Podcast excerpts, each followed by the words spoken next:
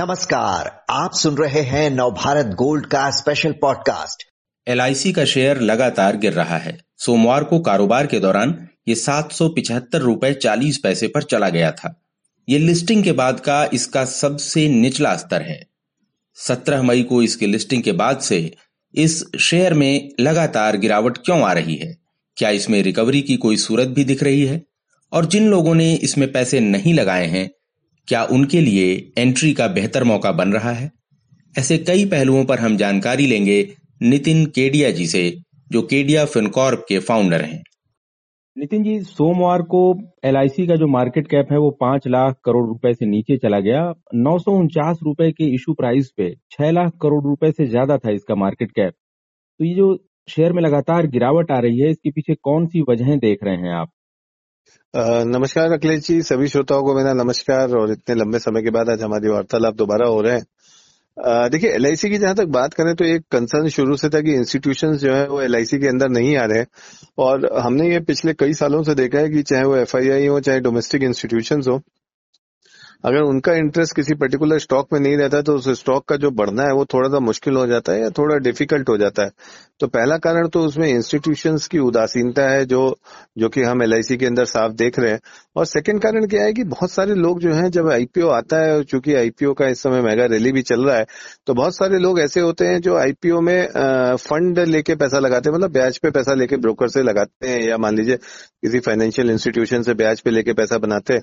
तो जब क्या होता है, कोई स्टॉक जब अपने इश्यू प्राइस से नीचे आता है या नीचे खुलता है तो ब्रोकर का जो फोकस है वो एम टू एम की तरफ़ बढ़ जाता है और क्लाइंट जब एम टू एम नहीं दे पाता है तो क्या उस स्थिति में एलआईसी का स्टॉक वो कट जाता है।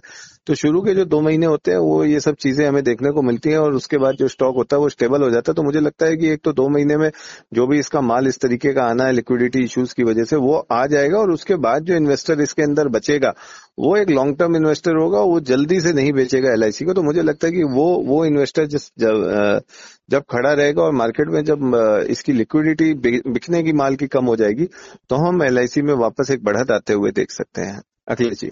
जी, आप कह रहे हैं महीने, दो महीने का जो टाइम है, इसमें इस तरह की हलचल, इस तरह का उतार चढ़ाव दिख रहा है और दिख सकता है। एंकर इन्वेस्टर्स का मसला जो है, नितिन जी, करीब तिहत्तर करोड़ डॉलर के शेयर जो है रिज़र्व रखे गए थे आईपीओ में इनके लिए और सत्रह मई को लिस्टिंग हुई और उनके एग्जिट करने का जो वो टाइम है कि तीस दिनों के बाद ही एग्जिट कर सकते हैं तो क्या तीस दिन पूरे होने के बाद आपको लग रहा है कि और नरमी आ सकती है शेयर में? बिल्कुल अखिलेश जी इसीलिए मैंने साठ दिन का टाइम बोला कि तीस दिन से साठ दिन के बीच में जो है बिल्कुल जो भी माल बिकने आने वाला है वो पूरा माल आ जाएगा और उसके बाद जो माल बचेगा वो माल जो होगा वो एक लंबे समय के अवधि के इन्वेस्टर्स के लिए रहेगा और बाज़ार में उसके बाद जो बिकवाली है वो कम हो जाएगी और फिर हम उसके बाद एलआईसी में तेज़ी आते हुए देख सकते हैं। दूसरी बात यह भी है कि आ, मुझे लगता है कि कहीं ना कहीं डिविडेंड अगर हम देखें ना तो अगले दो से तीन साल में इसमें डिविडेंड इतने मुझे जितने का स्टॉक है, उसके 50 परसेंट डिविडेंड आते हुए दिखते हैं। तो मुझे लगता नहीं है कि जो लॉन्ग टर्म इन्वेस्टर्स हैं, वो इसको छोड़ेंगे। और इसमें बहुत सारे एजेंट्स और एलआईसी के कस्टमर्स ने भी इमोशनल होने की वजह से भी इन्वेस्टमेंट किया है। तो मुझे लगता है वो जो इमोशंस वाला इन्वेस्टमेंट है एलआईसी के साथ, जो ज़िंदगी के साथ भी और ज़िंदगी के बाद भी वाला तो वो इमोशन वाला जो स्टॉक है, वो बाज़ार के अंदर नहीं आएगा। अखिलेश जी। जी, नितिन जी।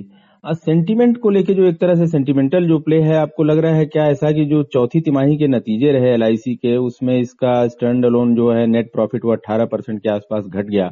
और जो पॉलिसी रिन्यू होने की जो वो तस्वीर दिखाता है परसिस्टेंसी रेशियो वो भी तिहत्तर फ़ीसदी से घट के उनहत्तर फ़ीसदी पे आ गया। तो क्या मतलब प्राइवेट प्लेयर्स से जो मुकाबले का मसला है, उसकी वजह से भी सेंटिमेंटल कुछ असर आया है क्या स्टॉक पे? अगले जी, देखिए परसिस्टेंसी रेशियो की अगर हम बात करें तो जो मेरा अपना एक्सपीरियंस है जीवन बीमा क्षेत्र का वो ये कहता है कि जो अप्रैल मई जून का जो क्वार्टर होता है मतलब उसमें जनरली परसिस्टेंसी की एक्सपेक्टेशन वैसे भी कम रहती है लेकिन जेएफएम के क्वार्टर की जो परसिस्टेंसी होती है वो बहुत हाई होती है। अगर जेएफएम के क्वार्टर की परसिस्टेंसी आपकी 18 परसेंट कम होकर आई थी तो ये बिल्कुल चिंता की बात थी। पर मुझे लगता है कि अभी चूँकि एल लिस्ट हुआ और एलआईसी अपने आप में इतना बड़ा क्षेत्र और उसका डिस्ट्रीब्यूशन नेटवर्क जिस तरीके से स्ट्रांग है तो मुझे उसको देखते हुए लगता है कि, कि ज़रूर हम इसमें आने वाले समय में इसको बेस बनते हुए हुए देखेंगे और इसके साथ ही जो एक उदासीनता जो इन्वेस्टर्स को लग रही है या इंस्टीट्यूशनल इन्वेस्टर इसके अंदर नहीं आ रहा है, उसका एक कारण है कि ऑनलाइन पोर्टल्स के अंदर एलआईसी इतना एग्रेसिव नहीं है और अगर आप ऑनलाइन सेल्स देखोगे तो उसके अंदर जो इसका मार्केट शेयर है, वो ऑफलाइन के मतलब से काफ़ी कम है। तो मुझे लगता है कि कहीं ना कहीं जिस तरीके से अभी एलआईसी के नतीजों के समय एलआईसी के एक वरिष्ठ अधिकारी जो है, वो तमाम मीडिया स्रोतों पे थे और उन्होंने जिस तरीके से कहा कि बहुत जल्दी एक बहुत बड़े डिजिटल प्लेटफॉर्म पे आप एलआईसी को बिकते हुए एलआईसी को बिकते हुए नहीं एलआईसी की पॉलिसीज़ को बिकते हुए आप देखोगे तो मुझे लगता है कि छह अगले तीन से छह महीने में जो कंपनी के अंदर फंडामेंटल चेंजेस आने वाले हैं, उसका लाभ ज़रूर जो है वो निवेशकों को मिलेगा। देखिए, आप जब बेस अगर मैं करता हूँ परसिस्टेंसी जो है तिहत्तर परसेंट की अगर मैं बात करूँ तो इंश्योरेंस सेक्टर के अंदर तिहत्तर परसेंट परसिस्टेंसी का लेवल जो होता है वो एक बेस लेवल आप कर सकते हो। यहाँ से ये जनरली ऊपर ही आता है। और अगर ओवरऑल हम बात करें तो अगर न्यू प्रीमियम्स की भी अगर हम बात करें तो उसमें भी एलआईसी के मार्केट शेयर जो है वो काफ़ी ठीक ठाक रहा है। अखिलेश जी। जी, आपने कहा कि छह महीने के आसपास वो कह रहे हैं कि नई पॉलिसीज़ और पॉलिसीज़ ज़्यादा बिकेंगी एल की ऐसी उन्होंने उम्मीद जताई थी। नौ सौ उनचास रुपए के इशू प्राइस से सत्रह परसेंट से ज़्यादा नीचे आ चुका है शेयर और रिटेल निवेशकों को नौ सौ पाँच रुपए पे शेयर अलॉटमेंट हुआ था।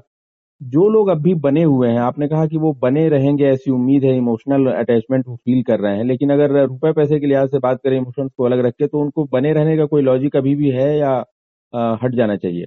देखिए, मैंने कहा सिक्सटी फ़र्स्ट डे में जो इन्वेस्टर बना रहेगा, उसके बने रहने की चांसेस बहुत हाई है और जो इमोशनल है, उसके तो और ज़्यादा हाई हो जाते हैं कि वो बना रहेगा।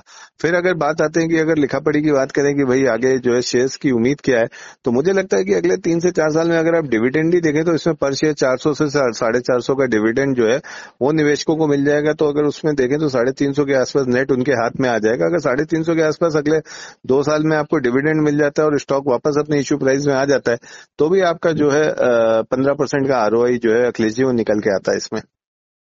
और नतीजों की अगर हम बात करें तो आईपीओ जिस समय आया था और हमने आईपीओ को लेके जब अपनी एक चर्चा करी थी तो उसमें मैंने कहा भी था कि देखिए, अगर आप वैल्युएशन के हिसाब से देखेंगे और नेट अर्निंग के हिसाब से देखेंगे रिजल्ट्स के हिसाब से तो ज़रूर आपको ये स्टॉक महँगा लगेगा मतलब पी रेशियो वगैरह को देखते हुए। लेकिन अगर आप इस स्टॉक को ब्रांड वैल्यू में देखेंगे एलआईसी की जो ब्रांड वैल्यू है, उसको अगर आप इसके अंदर इंटीग्रेट करेंगे तो ये स्टॉक बहुत सस्ता है। तो मुझे लगता है अभी भी हम ब्रांड वैल्यू की बात नहीं कर रहे हैं। अभी भी वो चीज़ें इसके अंदर इंटीग्रेट नहीं हुई अभी अगर आप ये फाइनेंशियल रिज़ल्ट के हिसाब से देखेंगे तो अगले एक दो क्वार्टर के अंदर ये फाइनेंशियल रिज़ल्ट के हिसाब से भी आपको स्टेबल होकर रिज़ल्ट दिखाने लग जाएगा, अखिलेश जी। जी, आपने ब्रांड वैल्यू की बात की, आपने डिविडेंड पे आउट की बात की, आपने नई पॉलिसीज़ बिकने की रफ्तार, बढ़ने की उम्मीद की बात की है, और आपने कहा कि महीने, दो महीने के बाद जो है, जो लोग बचे रहेंगे, जो लोग इस शेयर के साथ टिके रहेंगे, वो लंबे समय तक इस शेयर के साथ बने रहेंगे। जिन लोगों ने नितिन जी इसमें एंट्री ही नहीं ली है, जिन लोगों ने आईपीओ में पैसा नहीं लगाया, उसके बाद भी अभी इंतज़ार ही कर रहे हैं वो और इंतज़ार करें या उनके एंट्री का ठीक वक्त है ये इस शेयर में? देखिए मुझे लगता है कि अगर आप दो साल में 300 से साढ़े तीन सौ के डिविडेंड से खुश हैं तो बिल्कुल एलआईसी में आपको पैसा डालना चाहिए। आ, लेकिन आ, अगर सिर्फ़ आप इस हिसाब से लगाना चाहते हैं कि साढ़े नौ सौ का प्राइस था और आज इतना गिर गया तो लगाना चाहिए।